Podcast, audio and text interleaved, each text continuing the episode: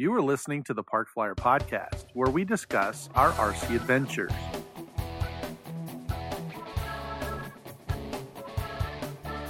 Welcome to the Park Flyer Podcast, where we discuss the ups and downs of the new RC Flyer. Join your hosts, Michael and Jay, as they take flight at the park. Now, on with the show. Hey, everybody, welcome back to the Park Flyer Podcast. I'm Michael from Arizona, and with me always are my good friends. Jay from the hills of Texas.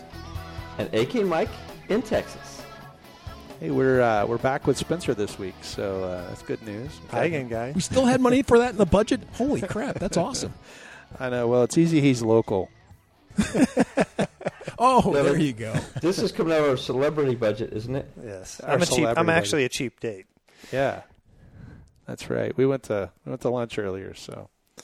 Um, but yeah, we were uh, last uh, last time. I think we were talking about your glider and uh, getting it repaired and doing some stuff on epoxies, and it's been a really interesting build. Spencer owns this big turbine F16 that we've been working on too, and we learned a vacuum bag last time we were talking. So that that was an interesting thing how we uh, we kind of got this whole turbine. Uh, you're making gear doors, right? Exactly. Yeah. So the air, the gear doors on the original airplane, uh, I got the airplane secondhand, and the gear doors were destroyed. I mean, they were present, but they were just hanging by threads. This airplane is an aviation design F-16. It's uh, one and 6.8 scale, meaning it's just smaller than six scale. So to give you a little perspective, it's about eight feet long and about five foot wingspan. I got this thing, and it needed a lot of work, and a lot of the formers uh, inside this airplane, which are plywood, by the way, were broken. So they all needed to be taken out and remade. Of course, I go out and buy one of these fancy scroll saws that only people that make fridge magnets and all this other stuff have to have. And so I buy this ridiculously expensive scroll saw. And actually, it's one of the best tools in my shop. But and I've been making the formers and gluing them in. And that was one thing that we were going to bring up is is Hysol. Mike showed up to my house today. We were working on airplanes, and he goes, "Look, I got my first tube of Hysol, which is something I had showed him." So, Yeah, I did. why don't you tell us a little bit about that, Mike?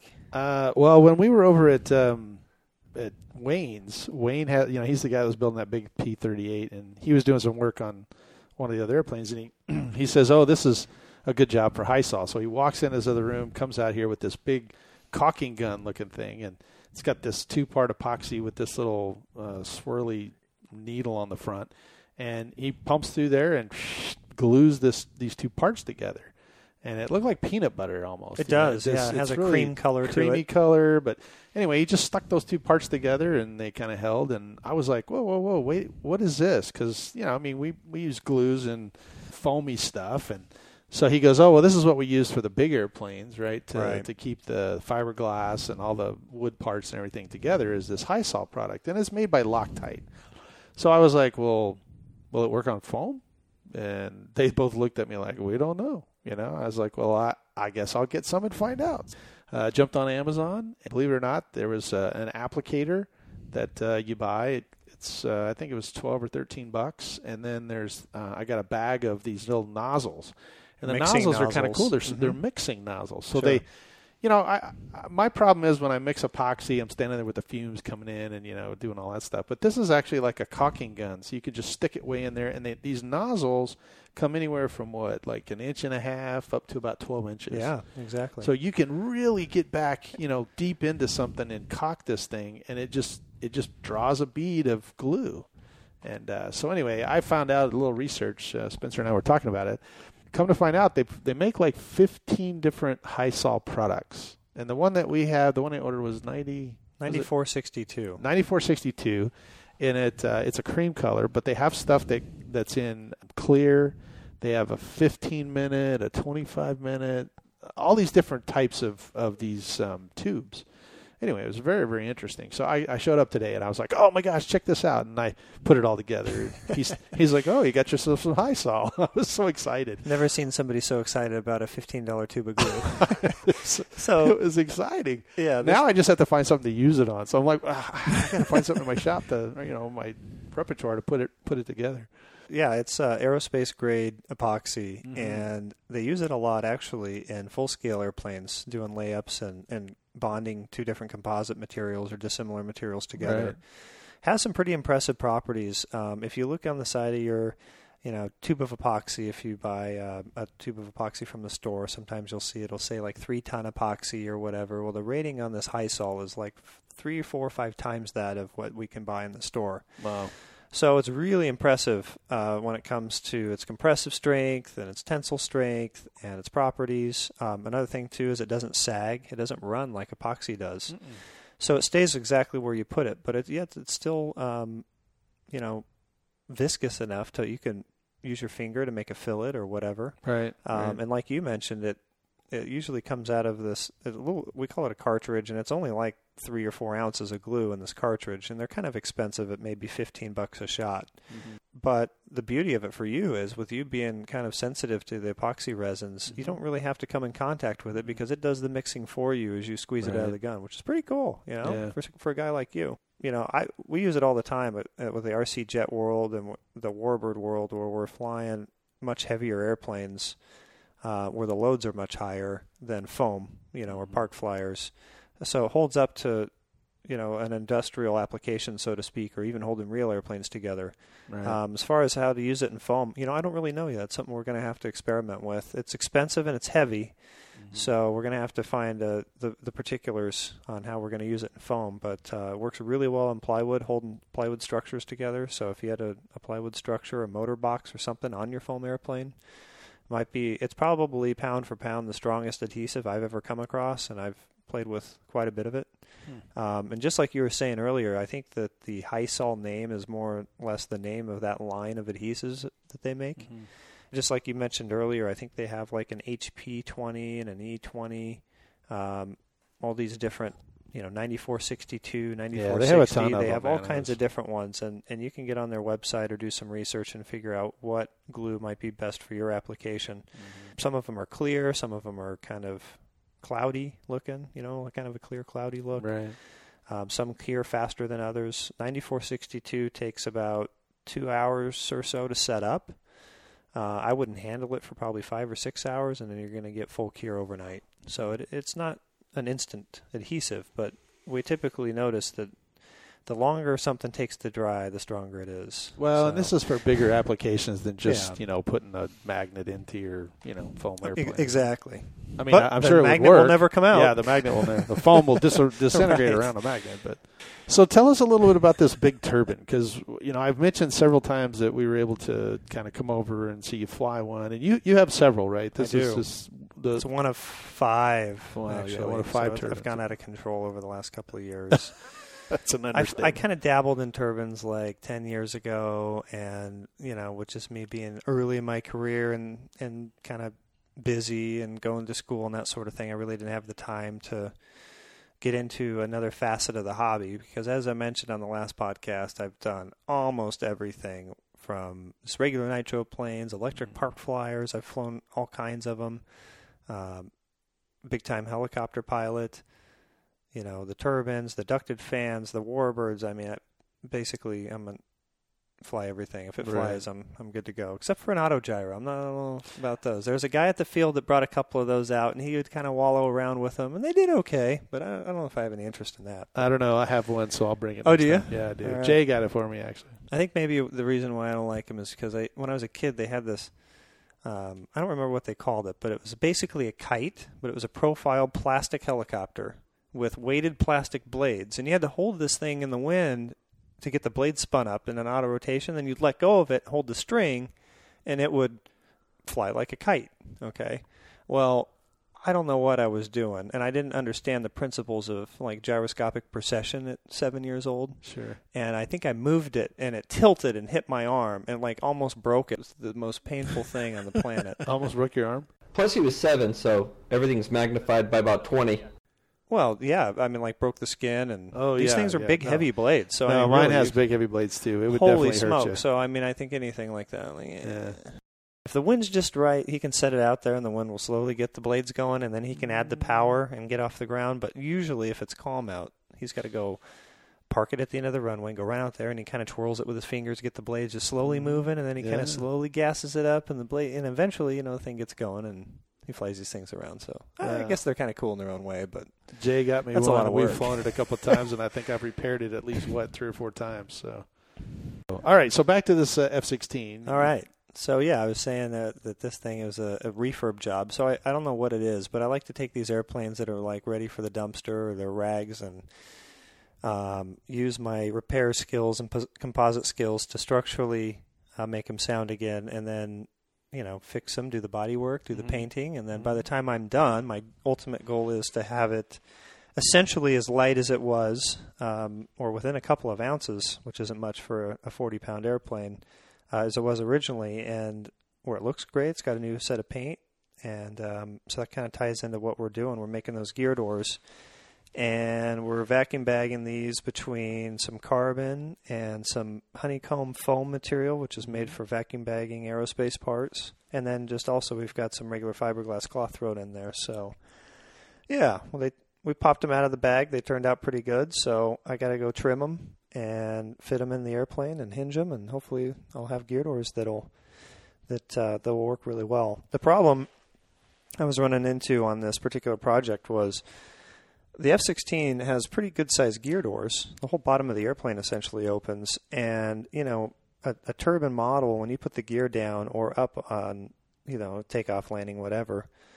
Um, it's not uncommon for you to be right around the 100 mile an hour mark during the gear cycle because some of these airplanes, you know, rotate off the ground and lift off at 60, 70 miles an hour, and by the Right. time the gear finish retracting and then the doors close, you know, you're probably doing 100 miles an hour. These things are so high performance, so they need to be really rigid, and that's why I laminated that foam, that honeycomb inside of them, is to give it that stiffness that they need, so they don't distort. Because if they distort, they might not close properly. So this uh, foam that he's talking about is from a company called ACP Composites, and it's called the Aeromat Soric S O R I C X F. So Aeromat Soric FX, and it's uh, basically it's a flexible honeycomb foam that adds structure and thickness to your composite laminates. It is really an amazing piece of material. When we went over to the Wayne's house, he had made a whole set of wings with it. Mm-hmm. So it, it it was pretty amazing, and these wings were super light, very very strong. Yeah, it's a lot of people that fly these planes, um, and it's even finding its way into the park flyers and the smaller airplanes, just as the technology advances. Is um, a lot of people don't understand what go into actually molding and building these composite airplanes. You know, you buy this this airplane now, like even a Habu, right, which is a park Mhm. flyer, so to speak. Sure. Uh, they make them. They start out as foam, right, and then as a technology and demand uh, climbed, they started making them out of all composite, right? They're fiberglass and they've got carbon in all the right places.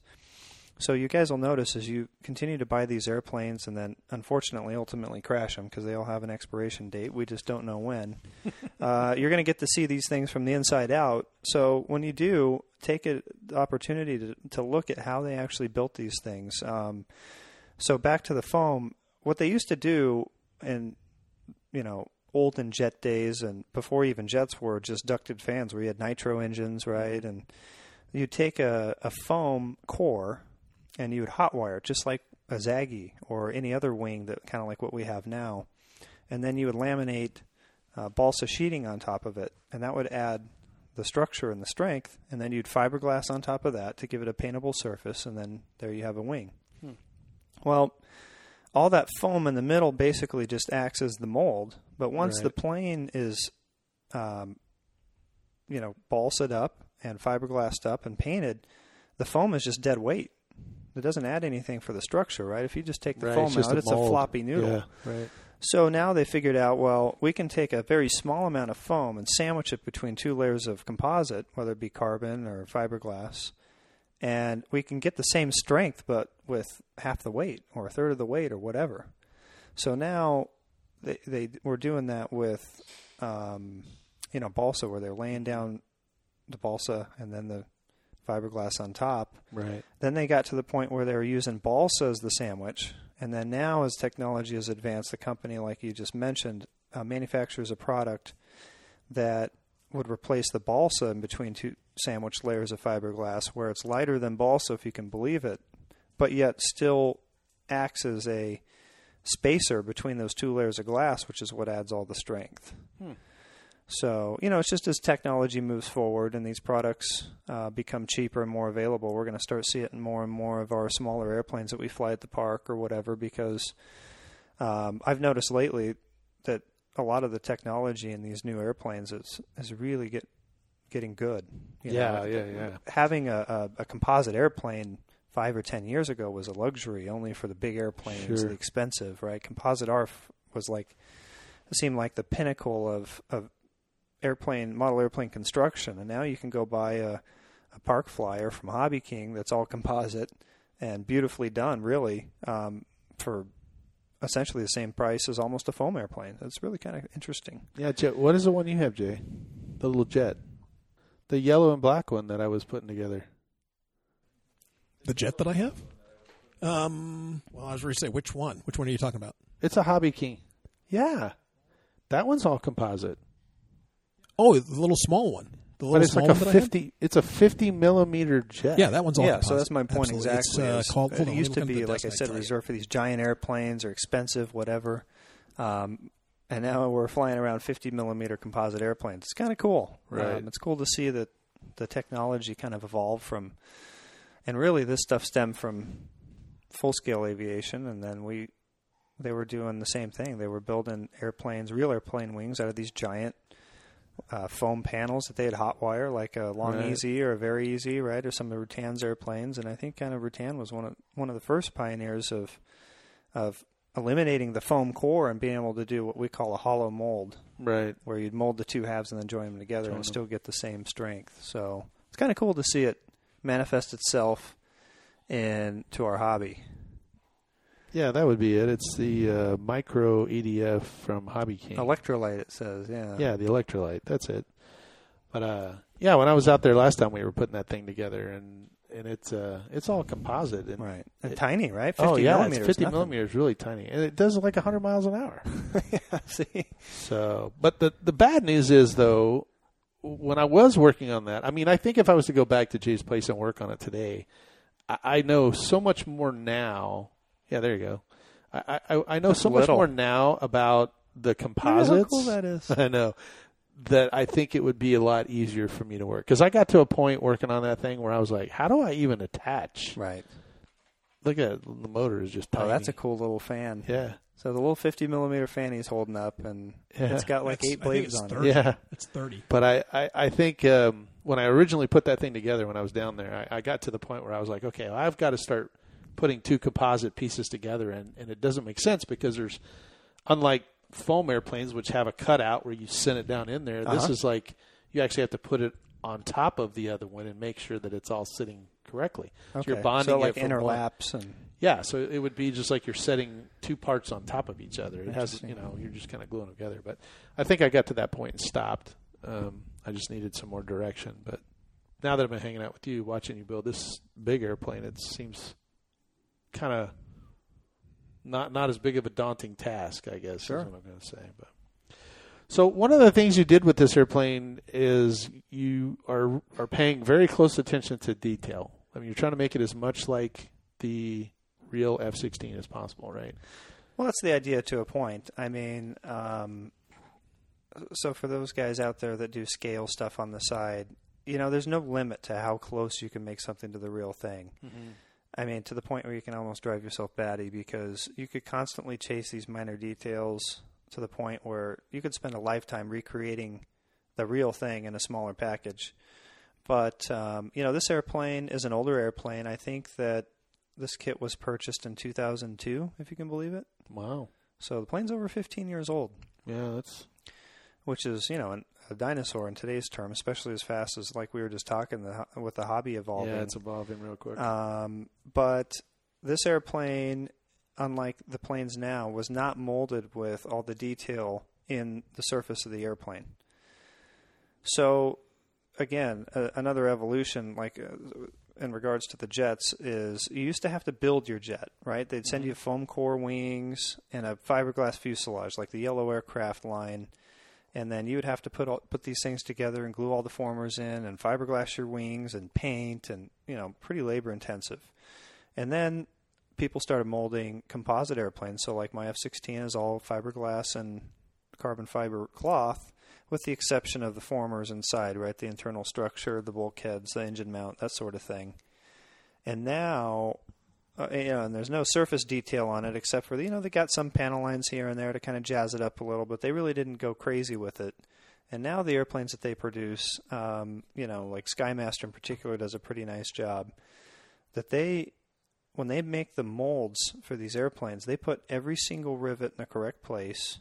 Um, all the probes and antennas, static wicks, lights, everything, all the detail is built into the airplane.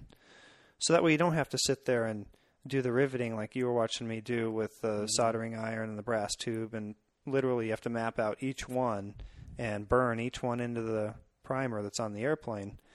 Uh, it all comes done. So and literally you, you don't even have to paint them. They do a good job of painting them over there at the factory, and they show up and they're ready to go. So, you know, it's a lot more convenient than it used to be, and it's more inexpensive. They're producing these things over in Asia where labor costs are cheap, and they're they're the quality at first. And this has kind of happened with not only park flyers but like ARFs. Everybody remembers when ARFs came out. If you've been in the hobby for a while, and the the first generation or two of ARFs almost ready to flies, they were really poor workmanship because they hadn't had it figured out over there yet. You know, they were Right. sourcing Asian labor to do these things, and Right. they'd show up and the wing would fly off because they forgot to epoxy the main spar of the wings. You know, and so they really are getting this stuff figured out. And now, just like Jay showed us, is a little electrolyte. I mean, you have this 50 millimeter jet that shows up. It's painted in the mold. It was just something that we were talking Yeah. about on the last podcast.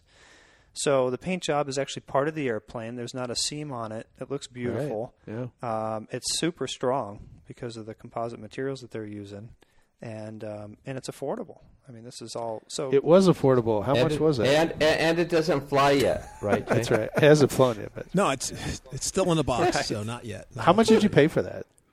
Uh, I think I got it for uh, on sale from Hobby King for fifty bucks. yeah. Fifty bucks. That would have been a pipe dream. Think about Oh, that. yeah, that would have been a pipe dream to And- even and it have came with the motor and stuff too, right, Jay? Like, Like all the stuff or ten years ago. no, no doubt. Ten years ago would have been a pipe dream. So. Spencer, I, I got a question for you. So I, I'm with how things are, technology is advancing, and just like everything you're saying.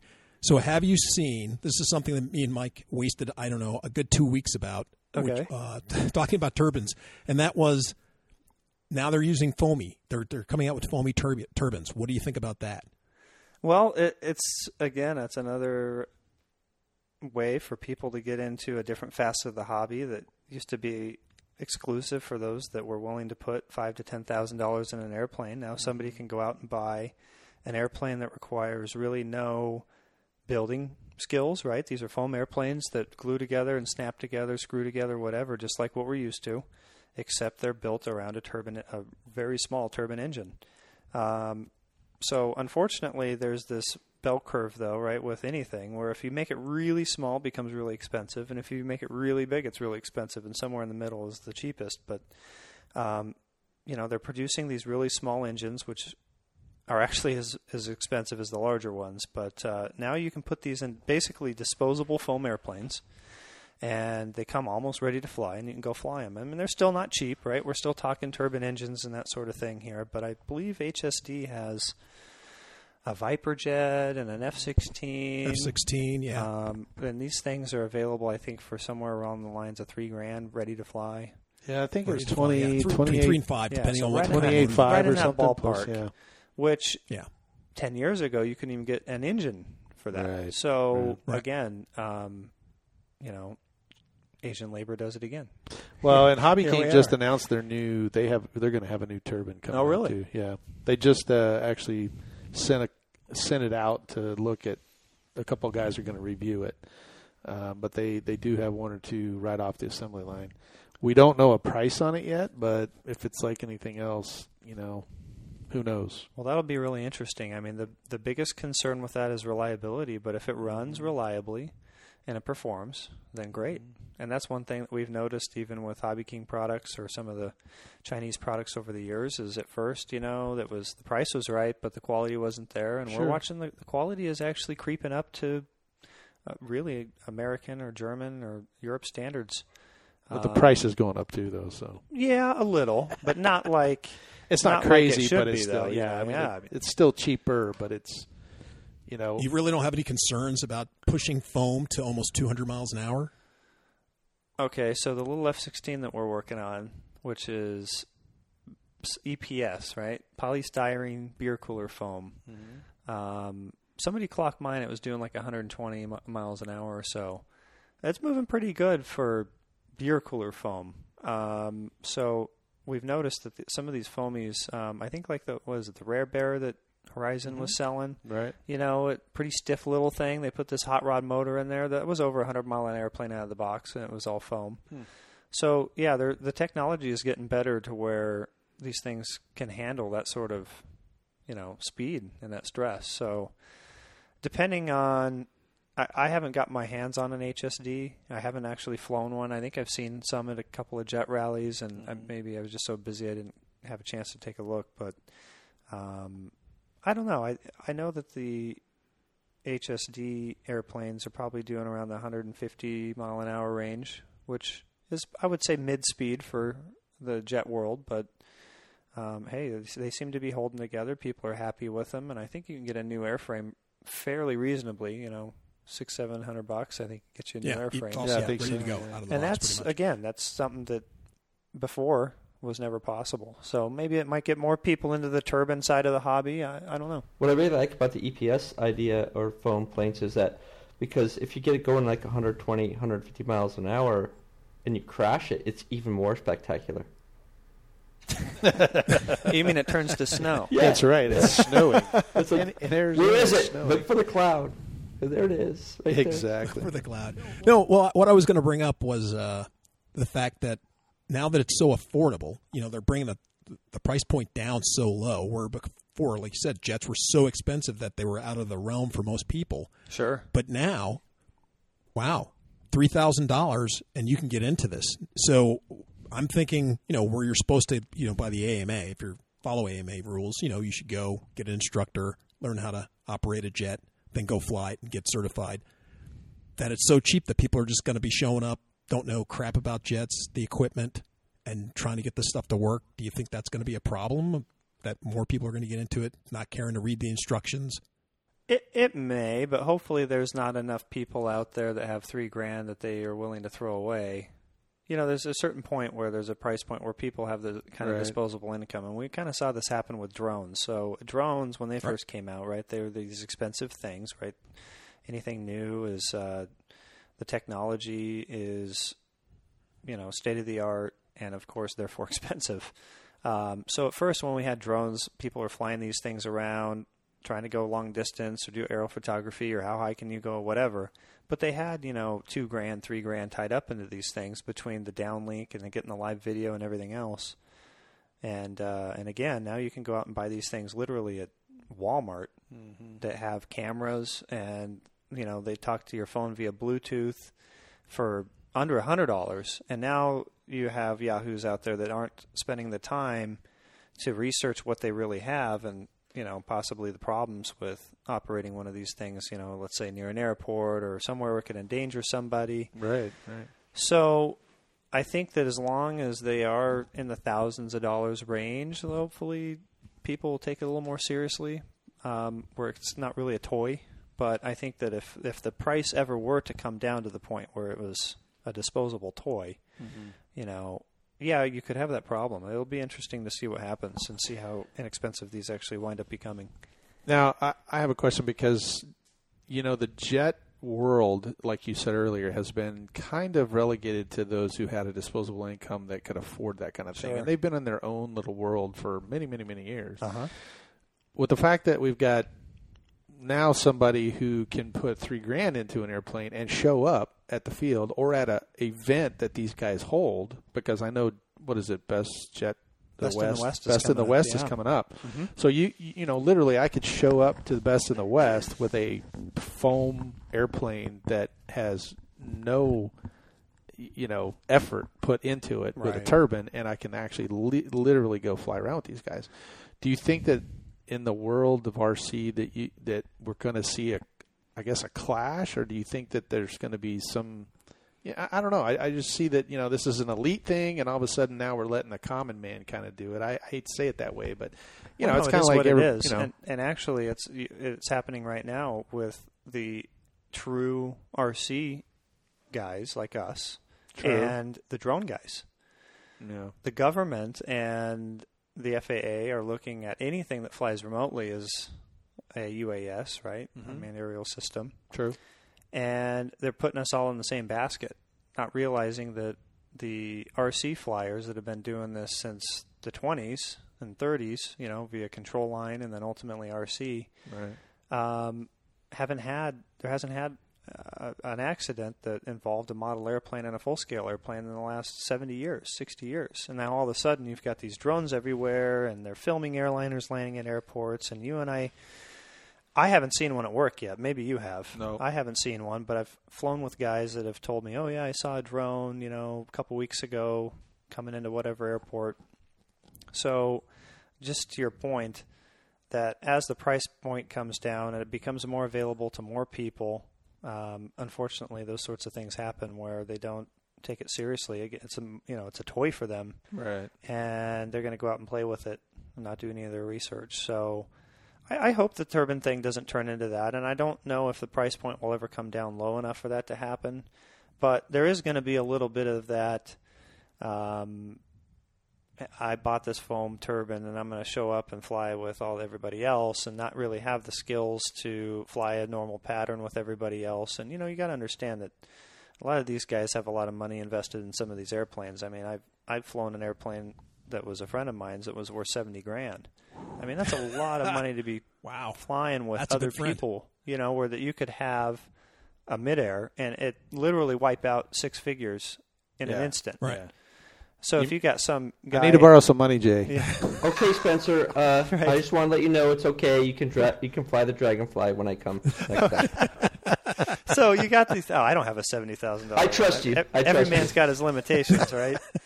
But exactly. um, anyhow, you know, you're fl- out there flying this investment, which is fine if that's what you're into, right? Everybody's got to Sure. spend their money somewhere, and then you got a guy that shows up, like you're, to your point, where they don't have the training, they don't have the experience, and they're out there flying around in a haphazard pattern, and they're, you know, we we all fly with those guys at the field that are kind of wild, and uh, and that's not a bad thing. It's just you know that maybe their skills aren't quite developed enough yet, uh, or whatever. But now you've got this, you know, guy all over the place, and then you're trying to keep your nice airplane from crashing into his, and then I could see the the tension rising quickly.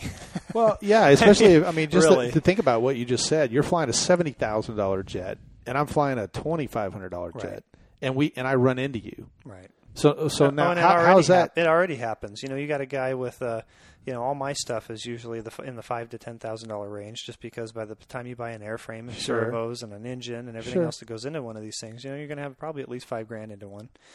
Um, and then I'm out there flying with, uh, you know, these guys that are flying really these museum quality airplanes Right. um, that they pay people all over the world that have just incredible modeling skills to put these things together and they add the detail and you know all the lights work and the canopy Right. opens and the air brakes and the pilot's head moves i mean it's like where does it end you know and you're flying with these guys and if you get close to them or they get close to you or whatever i mean they you know they get pretty excited pretty quickly which unfortunately we're all out there to have fun but i get it you know if you got that kind of money tied up in one of these things you don't want some yahoo to No, I agree. take it I down mean, so well, I mean, I have money tied up in smaller airplanes. I'm a Yahoo just like the rest of them, but I we couldn't all, even we get, are all I, yahoos I, I couldn't I couldn't muster up the energy or the or the mindset to even put my plane on the tarmac when a guy's flying his plane that's worth seventy thousand. It's like Yeah. uh, just the fact that mine's on the edge of the runway, like maybe distracting the plane. I don't know. well, but you're respectful, playing, right? I mean, you're already thinking Uh, I about guess. these things. There are some I- I people just- that will go out there and they will not give it a second thought, and you know, and that's anyway yeah, that's true. source of So- conflict. But um, no, some of these planes are really neat to watch fly, and when you look at them and you see them on the ground, it I appreciate it as a builder because I do a little bit of building. Um, I'd like to get into it more, but I do appreciate the amount of work that goes into these things. They're absolutely pieces of art, and it's fun to watch them fly and and that sort of thing. So Well, that, I mean, this is true because I mentioned on a couple podcasts before that uh, Spencer had invited me over to go to Bryant's, and Bryant's got some museum quality. I, I walked up to the, I think he's got a, F one hundred, I think, or something, or or maybe it's some other kind of jet. Anyway, I walked up there and I was literally looking at really close. Starfighter. 104 maybe, and uh, I was amazed because it's all like literally looks like aluminum. Yeah. I mean it, it's just all polished and everything. And I said, "Wow, this thing is all aluminum." He goes, "No, it's just painted that way." Well, they they, they do have some uh, where they actually put aluminum on it and burnish all the rivets in. Yeah. And then they also have a metal morph process where they actually ionize aluminum to the airplane. It's this proprietary process that some guy charges an ungodly amount of money for. But the whole point is, is that you're putting real aluminum on the surface, and then you can polish it just like real Mm-hmm. aluminum, and your plane looks just like the real thing because Yeah, it it really is the did. real thing. You It- have a real amazing. aluminum skinned airplane. Right. So pretty cool. Again, I appreciate all that stuff. I'm not sure if I'm going to go quite to that level, but I, I could see myself doing maybe like an a Sabre that way. An F86 would be pretty Sure. cool to do it, but yeah, I just I don't have the time for that. now. So I'm going to have to stick with the more basic airplanes, Yes, but no um, doubt. Well, you know, I I'm mean, sure some point in my life I'll have more time to spend on this stuff, and I'd like to get into that. And it's not just restricted to jets either. You know, you go to uh, some of these Warbird events where these guys recreate. Uh, there's a really cool bomber that, unfortunately, I don't think is lo- around anymore. It crashed, but um, this bomber, the way the guy had made it, actually had parts of the skin curled up and open. You could actually see the inside structure of the airplane Oh, as if it got shot, like in World War II. so Ah, the skin is all peeled up, and you Yeah. can see the green primer on the inside. I like mean, really, a bullet, like it had yeah, a bullet go it had it. like a, I don't know, a baseball-sized hole in the wing. wow. And the guy would fly it around like, like you know this way, and that's kind of cool because of the story and the history Yeah, behind sure. it. So you know, I, I appreciate that, and the Warbirds are neat, and the Jets are neat, and it's it's kind of a cool way to re- recreate the. now you mentioned in the last podcast, but so. you, you just got a new uh, Warbird as well, didn't you? I did. I got a composite ARF P51, so it's brand new, hasn't been touched, sit in the garage, and I've got like I don't know two or three projects ahead of it, unfortunately. but I am looking forward to having. You know, I mentioned in the last podcast that I've done almost every facet of the hobby, and Warbirds is one that I really haven't done a whole lot in. I've I had had a couple little ARFs uh, in the past where I'd flown them around, little Me 109, Mhm. P51 stuff that you put together in a couple of weekends and go fly with a nitro engine on the front. But this is the first real, um, what I would consider a serious scale model, you know, where you could actually like hang it in a museum if you spent some time on it and make it look really convincing.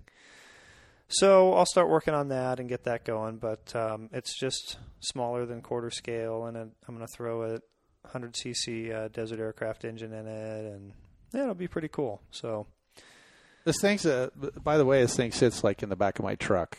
It's the length of the bed of my truck. they are big.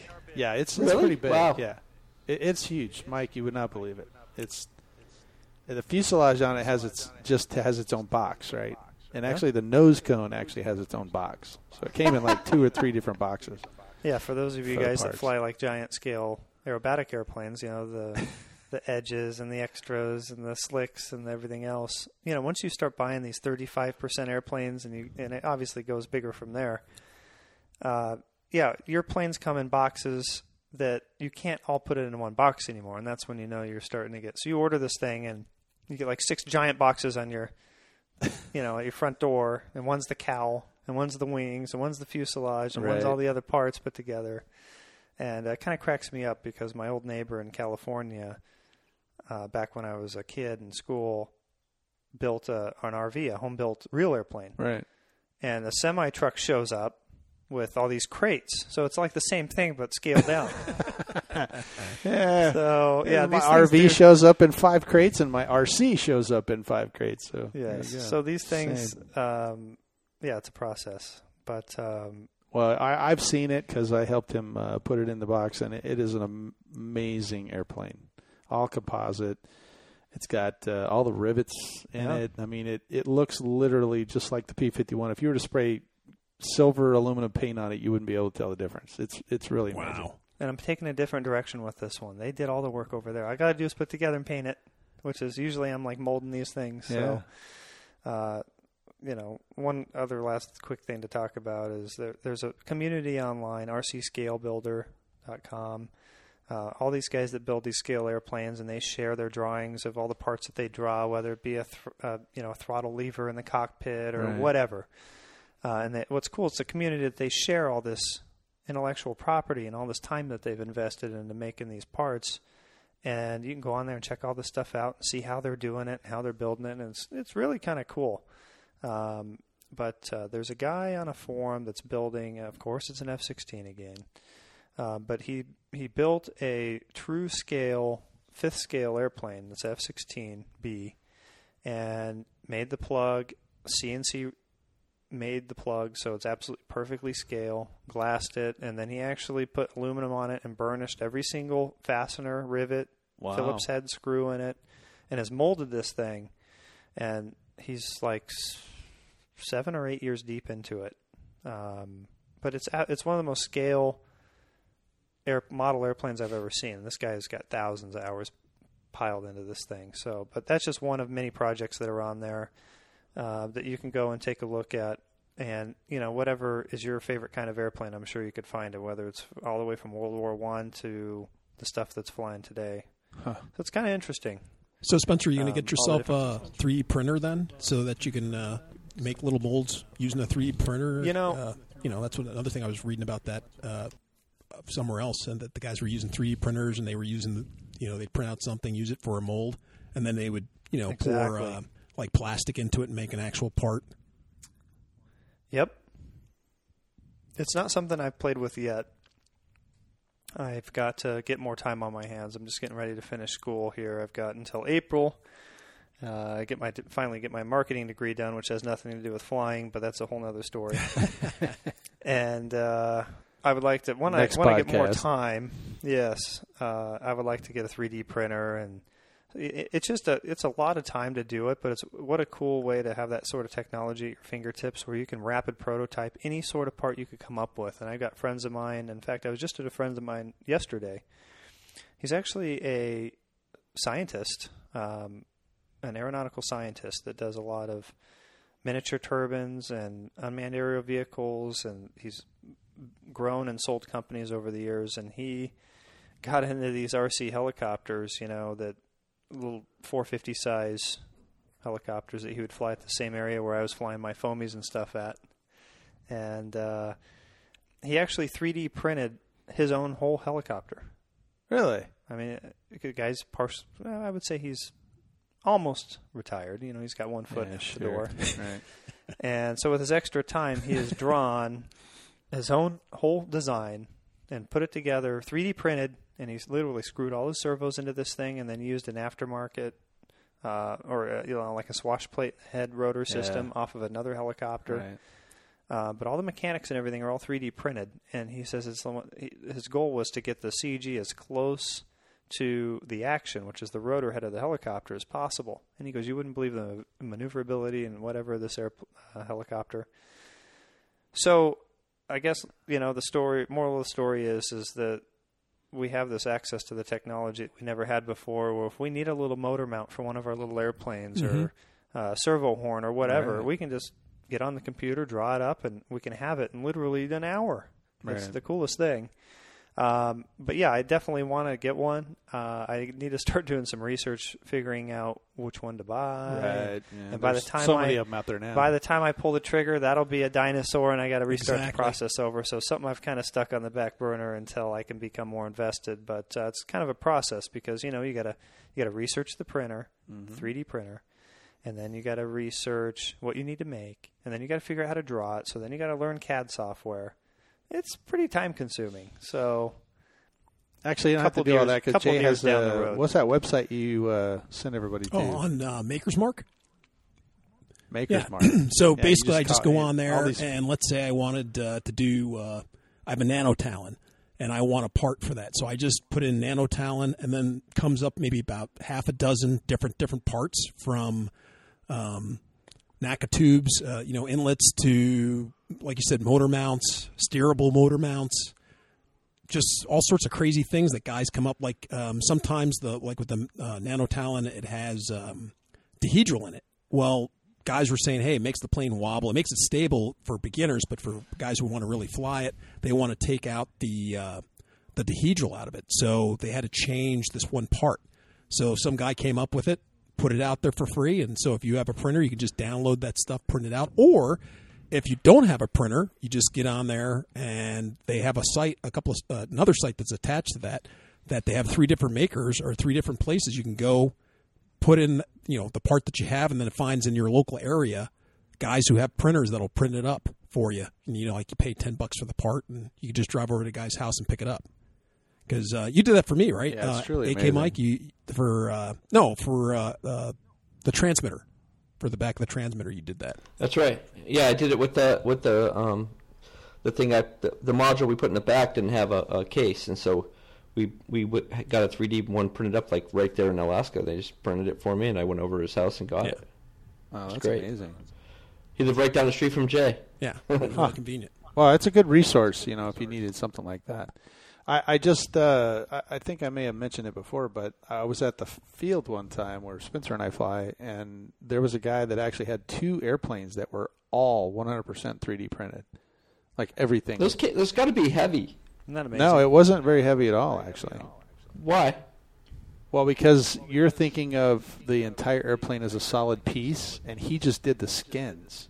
Yeah, the Oh, skin I and see. then like a honeycomb Yeah, and and a put in a structure honeycomb to side it to keep it light, even though it's made out of all plastic. Yeah, he try, he engineered his way around the, the weight penalties of the plastic, which is pretty cool. which was amazing. So this website you were talking about, uh, is it just one of these websites that everybody goes on and shares their drawings of everything that they've drawn? And yeah, it's, so it's kind of like Thingiverse or yeah whatever. isn't it? thingiverse Where- Yeah, Thingiverse kind of one Exactly of those like that. websites Yep. where they share the drawings. I think this one's pretty cool. more more based on uh, like RC. No, no, no. type. It's like it Oh, is it's Thingiverse. Thingiverse. Thingiverse is one of, is one of the places is that you just Thingiverse one put in any aircraft you want, and there's a whole bunch of people who Okay. make parts for it.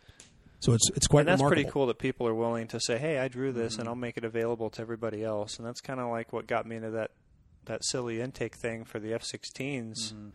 Is I thought, well, I've got 60, 70 hours invested into making this stupid thing, and all these people are failing miserably with their Pringles can.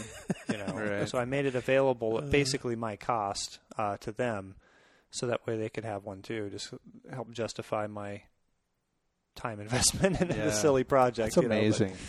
so, and it, and it kind of turned into a thing where I sold, you know, Yeah, you a sold a hundred and something of these things all over the world. So I never saw it turning into that. But uh, it is kind of cool to to know that all this stuff is all over the place. Wow, that's pretty crazy. Yeah. So, well, uh, what are the what are your plans in the future there for? Uh, you got to finish the F sixteen, or you've already or you've done that, but the big one, you got to finish it. and You got a couple more projects on the. Yeah, so I'm trying to finish the F-16 for Best in the West, which is the big jet event uh, Right, in in October, October. early October. Oh boy, let's see here. I've got uh, my Mustangs on the one of the next projects. I'm not sure when I'll get around to that, but uh, it's probably one of the next ones because that way I'll have you know I've already got a couple jets flying, Right. and then I could have a Warbird to go fly and go do the Warbird events. Um, I'm always I've always got these little foam airplanes I'm building. As much as I like the bigger stuff, it's kind of nice to go out and fly an airplane that you're not quite so invested in. Yeah, no, you I know, hear you just ya. go out and fly and have fun and laugh and crash into your buddies, and then Yeah. you know you go build more. So. I've got, uh, geez, I've got a couple Zagi kits that are brand new, still laying around that I've uh, been managed to find at hobby stores as I, you know, out flying airline stuff. I'd go on an overnight, and if I had a bunch of time, I'd go rent a car and go check out the hobby stores in that area. Yeah, It's one of the things yeah. I would do. So I think last time I was in San Diego, I walked into the store, and I can't remember the name of it, but uh, the guy had this back room, and it was like 40 by 40 and 12 feet tall of airplane kits from the time I started this hobby till now. Wow. And basically, he just hoarded all this stuff. And if you wanted any of it, you could go back there and say, "Hey, do you want to sell that?" And nine times out of ten, you could say, "Yeah, I'll sell it to you," and it, for a great price. He was just one of those guys that love the hobby and kind of like me, where he buys too much. He buys it faster than he can build. So Sure. then before you know it, the stuff starts piling up. No, piling we all up, we're all know. in that same boat together. But he does it on a totally because he totally owns a hobby store. It's on a different Sure, level. than- different level. he buys it by the truckload. yes. So, So I, I anyway, I got a couple of Zagis that he had laying around. That you know, some of the original ones that you can't really get anymore.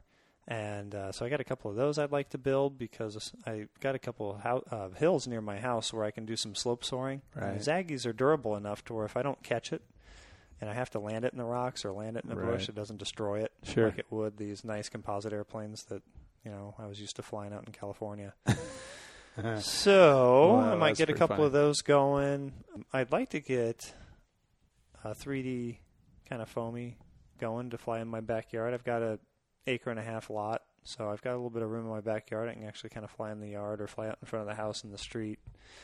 Um, but I try to keep it, you know, a little lightweight stuff, so that way if something happens, it doesn't destroy, you know, my house or somebody's. Well, I have I have a uh, Twisted Hobbys, and they're always Yeah, really so good. those are I, I like those. Yeah, they're they're good to fly in your backyard and kind of do what you need to do. So So you know, I'll have to get something like that going. I, uh, the little crack beaver is yeah, that's, what I have. A little crack yeah. turbo beaver. yeah. See, Jay actually got it for me.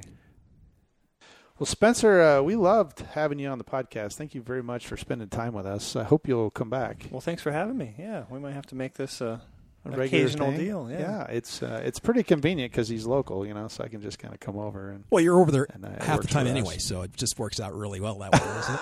That's true. I just bring the podcast up and do it again. I know, right? My garage kinda is the project, or it's the building place of mini airplanes, most of which aren't mine. You know, we've That's got true. another mutual friend, Barry. That's we did some painting uh, on his airplane. It's it was a jet, but he had had a couple stress cracks and stuff here and there where he had landed the plane out in the desert after an engine failure, and we were doing some repairs, kind of like what you were talking about, Jay, with fixing your airplane and trying to make it look as good afterwards as it did before. And so we were painting in the garage, and it's 110 degrees outside, and we're in the garage just dripping sweat, trying to paint this thing, and I'm using fat, uh, slow reducer for the paint because it's you know Oh, yeah. catalyzed paint, Yeah. but it's so hot that even that's cooking off too fast, and there's dust everywhere, and it's a disaster. So we had to go back to the store and buy the ultra slow reducer, which is only good to 95 degrees, which means that we can only paint between 6 and like 9 a.m. Right. So yeah, the the garage here. Uh, luckily, I've got a pretty good sized three car garage and a couple good sized workbenches out there. So a lot of my buddies are bringing airplanes over, and we're all constantly futzing with something. This is true. We do. And so uh, so yeah, we got to get get that airplane done today, right? That F sixteen, Yeah. and then a couple of things get done, I guess. figure out what other projects we'll have in the future here. But Yeah. there's always something going Well, Spence, I- I got a project that we could probably put together. Mike and I bought like a whole bunch of G- GWS planes. I- You know what that is, right? Okay, so they, they were on sale like a year or two ago, and we bought like six or eight or twelve of them. Sounds to me like that would be a perfect glass project for glassing one of those planes, Oh, yeah? since they're you know. On. Bring him over. I know you're a little bit of a drive. Yeah, well, I bring 'em was over. supposed to be out We'll there, you know, a couple of months ago, but you can uh, always move to Phoenix. yeah, that's right. that's He's right. melting away in Texas. Phoenix is a little hotter. Well, probably when it gets a little minus the cooler, but, humidity. uh, I'll probably be back out there soon enough. So Yeah, yeah, be good. good, good. Be good to see you. Well, it's been great having everybody on this podcast, and we've loved having Spencer on. We're going to have him uh, more often, I think. We do have a Facebook page. Uh, if you have a question for Spencer, go ahead and drop it on the Facebook page. I think he's uh, got access to it as well, so he's on there occasionally. Uh, it's um, at Park Flyer Podcast uh, there at Facebook.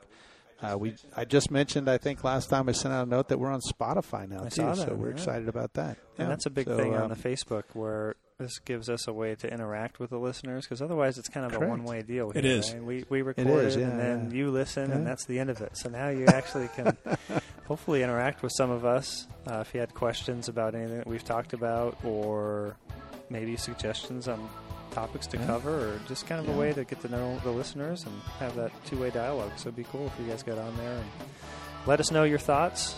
It'd be cool. Very cool. Well, you guys got anything going this week? Not that I can think of. It's, it's like I said, it's too hot for me to leave the house. Yeah, I know. It's getting cooler though. Mike, what about you? You uh, have still haven't found a field. Nope, I, I still I need to spend some more time uh, focusing on that. But now that it is getting cooler here, um, I'm, Yeah. I'll be doing that. Well, very cool.